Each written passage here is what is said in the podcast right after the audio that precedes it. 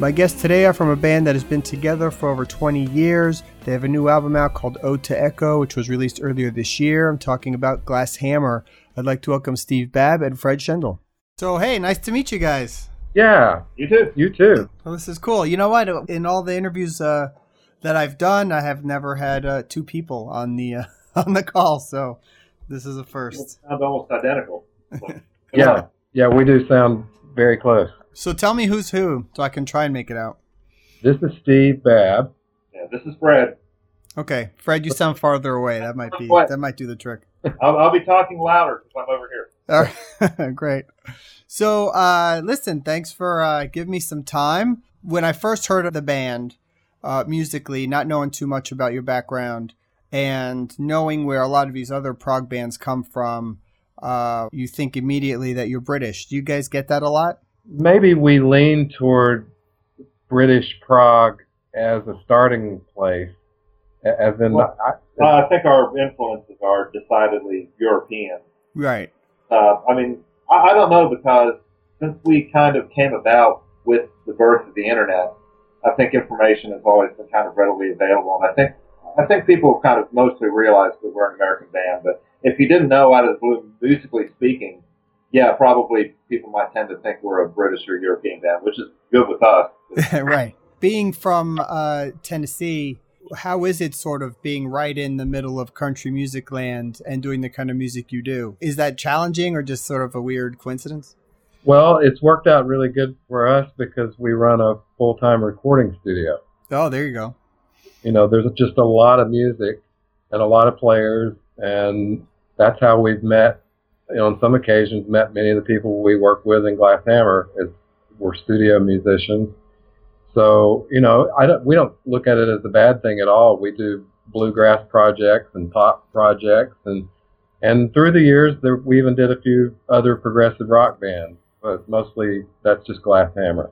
Right. Nashville is a, that's a fairly diverse music scene. Obviously, it's most famous for country. But you know, there's a lot of rock and roll up there. And there's a lot of other things going on. And we're actually located halfway between Nashville and Atlanta. So okay. It's not all about country music, even though. No, actually, I have a, a few different musicians I've known over the years who were in rock bands and sort of to further their careers went to Nashville and, and play in various sort of that kind of crossover rock country style of music, you know? Yeah. Um, yeah. That's almost the new rock music, really. Yeah, so, and people like Adrian Ballou have wound up living there. There's a lot of interesting people. Yeah, uh, Neil Morris is there. That's right. Our, our uh, current... Uh, live frontman Carl Groves and his project Salem Hill is based out of Nashville, uh, and so there's all kinds of stuff going on around here. So now you guys have uh, some fourteen odd albums. Is that the right number, or, or have you have you lost track? I would say they're odd, and uh, probably fourteen. That yeah. sounds about right. Yeah.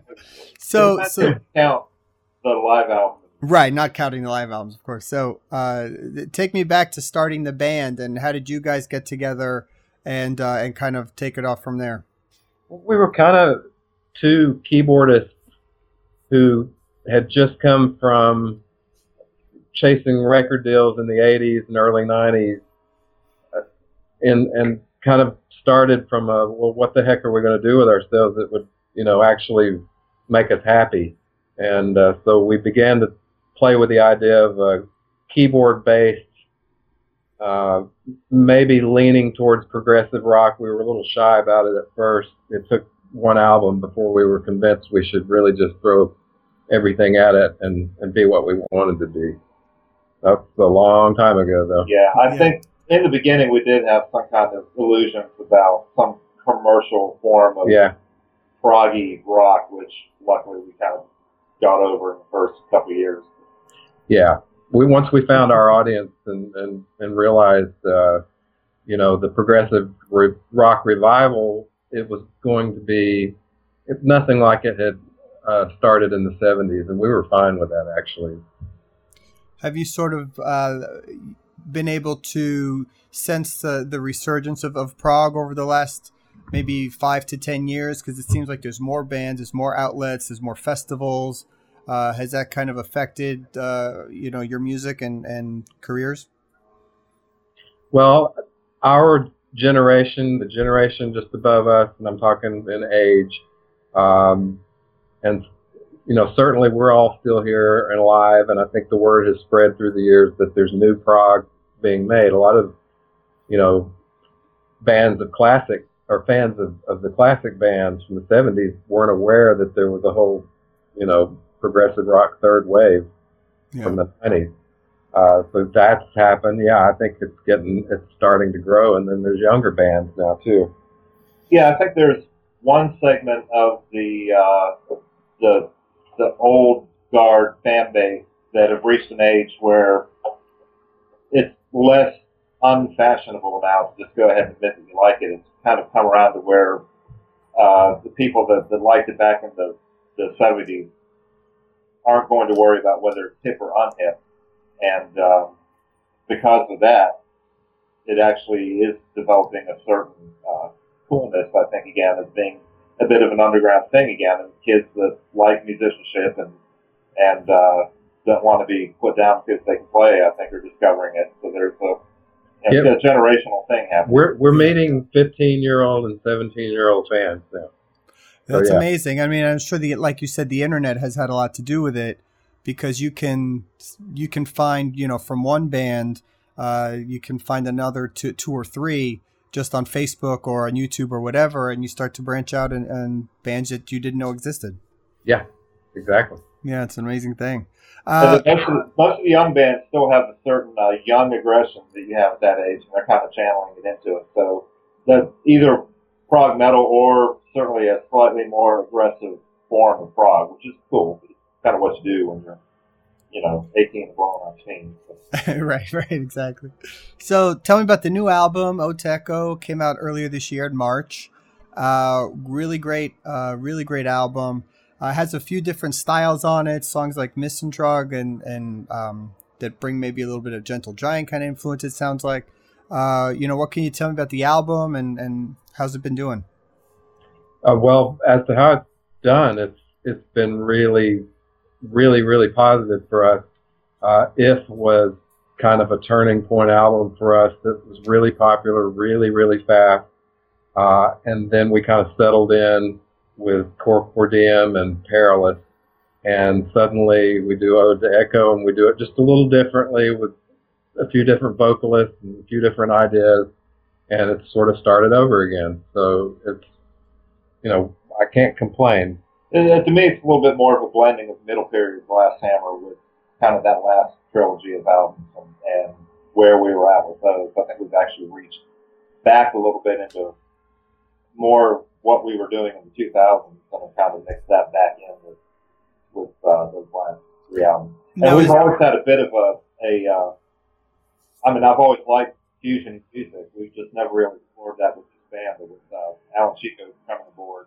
And he's a big jazz guy, so that kind of gave me a bit more of an excuse to pull off the tender roads and go in that direction. So that's- yeah, there's a lot of that on this record, which is some really killer stuff. Um, was the sort of going back to uh, the earlier sound a bit, was that influenced by using some of the original singers, or was it written first and then you got the singers to, to come in? No, we knew that we were going to go that direction singer-wise, and I think it evolved kind of organically. It wasn't conscious, but we knew that when we were writing things that we were going to have different voices we could split it up for. And uh, I mean, it's pretty. Well, yeah, it's always been easy for Glass Hammer to add too many vocals, uh, and to the point where we've had full blown choirs singing with us.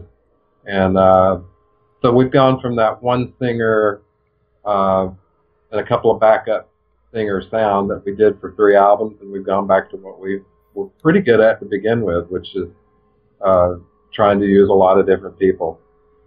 And I think it works.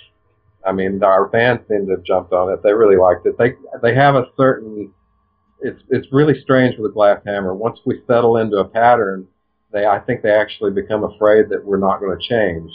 So when we shifted just a little bit and went back a little bit, they got pretty excited about it. So it's been good. That must be, uh, I just feel, give you guys a feeling of a lot of freedom to experiment more.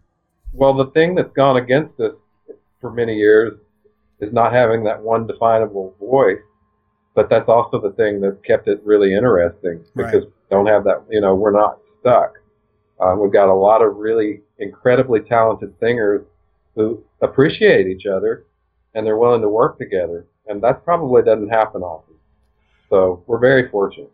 So John uh, Davison, who is now singing with Yes, was a singer on the previous albums, the, the most more recent ones. Uh, he still was on this album. Is he still part of the group moving forward on future albums, or it hasn't? You haven't thought about that yet moving forward? Well, yeah, I think he is. Uh, we talked via email a couple of times this week, and it's his it's his intention to stay in the band.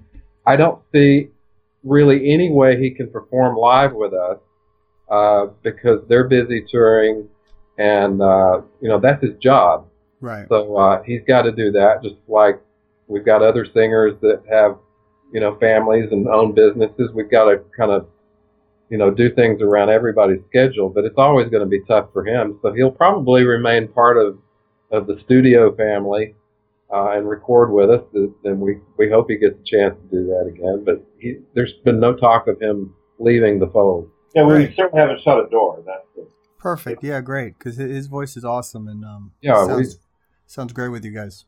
We we we take the claim for uh, discovering him. Yeah, absolutely. Really good. Um.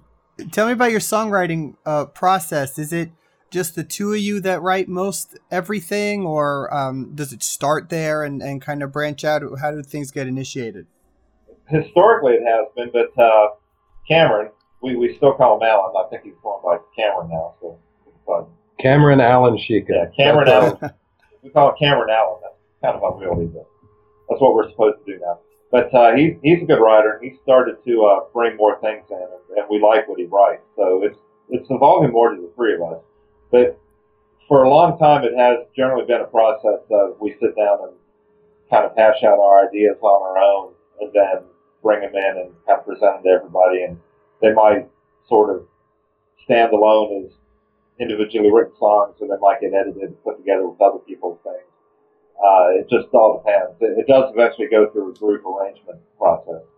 Yeah, and we find that with singers, when we can and when they can, songs then seem to work best when they've written the melody for themselves, and, and then we we go a little further and let them write the lyrics. And John has contributed quite a bit in that area, on especially on If, and then uh, Carl Groves on uh, Miss and Trog, and Uh, a couple other songs on uh, Ode to Echo. He uh, played a big part in what he would do, and it's it's better for them, I think, if we let them take part of the process. But at the end of the day, Fred and I still have to look at each other and say, yeah, this is what we were, this is what we're after. And uh, with this band we've got right now, it always seems to be they're they're doing great for us. Is the music always first with you guys, and then the lyrics? Not always, although it does seem a predominant amount of the time. We kind of always say that we want to write songs the other way around, and, and, or try writing lyrics first, and it works out well when we do, but I tend to sit down and always start with playing and then add lyrics to it. Yeah, yeah, me too. Uh, one exception on this album was Crowbone, which was written by uh, an author named Robert Lowe from Scotland. And he sort of, it sort of jump-started the whole album. I handed his poetry to Fred, who composed Crowbone and built it around his lyrics. That that would be the one exception. Yeah, that worked out well. Yeah. Actually, that was a, an interesting case two ways, because we not only were the lyrics already written by an outside person, but we pretty much knew that John was going to sing that song. So I tried to write it in a style that I kind of felt like a singer guitar player would write it. So I was actually trying to sort of channel a different style. I wrote it on guitar instead of on keyboard. Changed the whole thing. That's that's a different way to work. That's interesting. Uh, lyrically, you guys, uh, at least I've read, and I don't know if it's true, but that uh, you draw from different themes of uh, stories, like from Tolkien and different things like that. Uh, is that where you draw a lot of the lyrical content from, or does it it can come from anywhere? It it, it just depends. If I'm steering it, and this is Steve, if I'm steering it, it tends to be things that, that Tolkien, or let's go back in time a little further, the things that Tolkien read. It seems to be more inspired by those kind of themes and, and by uh, Victorian prose and poetry. I'm a big fan of nineteenth century uh, literature and poetry. So that's, that's, that's what I do. Yeah, I don't do that at all. I just write personal things. And, and it worked out fine for us. But now, I I think early on we did have a kind of a Tolkien slant. So this, the first album, that's where we started. Right. It's certainly not been something that's consumed us. And we've tried to write more postmodern, I think, and, and not write so much of a cliche fan, uh, sword and sorcery kind of lyrics. I don't think we really do that. No, I haven't gotten, I don't get that impression much from, from the music, at least that I, that I've heard. Um, so yeah, I think it's, I think you guys do a, a great job of blending, blending those ideas. When, when you go into the recording studio, I guess, is it, do you record it all in your own studio? I would assume. Yeah. Uh, yeah. Do you, and, and so the, let's say uh, this recent album, Ode to Echo, from the start to finish, how long did it take to record? And do you just fly singers in and they, they come in and record their parts? How does that work? Well, in the case of, of John and Susie, well, actually Carl too. Carl has a studio of his own. So um, we'll let's backtrack and say that the singers in this case did most of their work at uh, home or in their or in a studio where they're from. Susie's from Florida, so we put her in a studio and did a basically a Skype session. Um, and, and made sure we were looking over the engineer's shoulder while she did it. Uh, wow. Carl, uh, we trust to do his own work, and John has done his own work on not only If, but also Perilous. Cor Diem, uh, the middle John album, he came out here and spent a couple of weeks with us and, and did it. Otherwise, musically, it's all being done right here. Yeah, generally speaking. There, there have been occasions where drum sessions heard elsewhere, but uh, for this last album, it was down here. We prefer our vocalists to be here, uh, but if it doesn't work it out, doesn't always work out, right? Yeah, we we don't stop, you know, just to wait. We we put them in a studio. So, uh, as far as touring goes, uh, you guys do have a few dates here and there. I know you recently did the cruise. Uh, was it the Cruise to the Edge? Well, um, we did. Uh, we did Cruise to the Edge uh, in twenty thirteen. Uh, and then we did the Moody Blues. The Moody Blues one. Just got back about four weeks ago, and now we're heading to Quebec City to headline the Saturday night portion of the Terra Incognita Festival.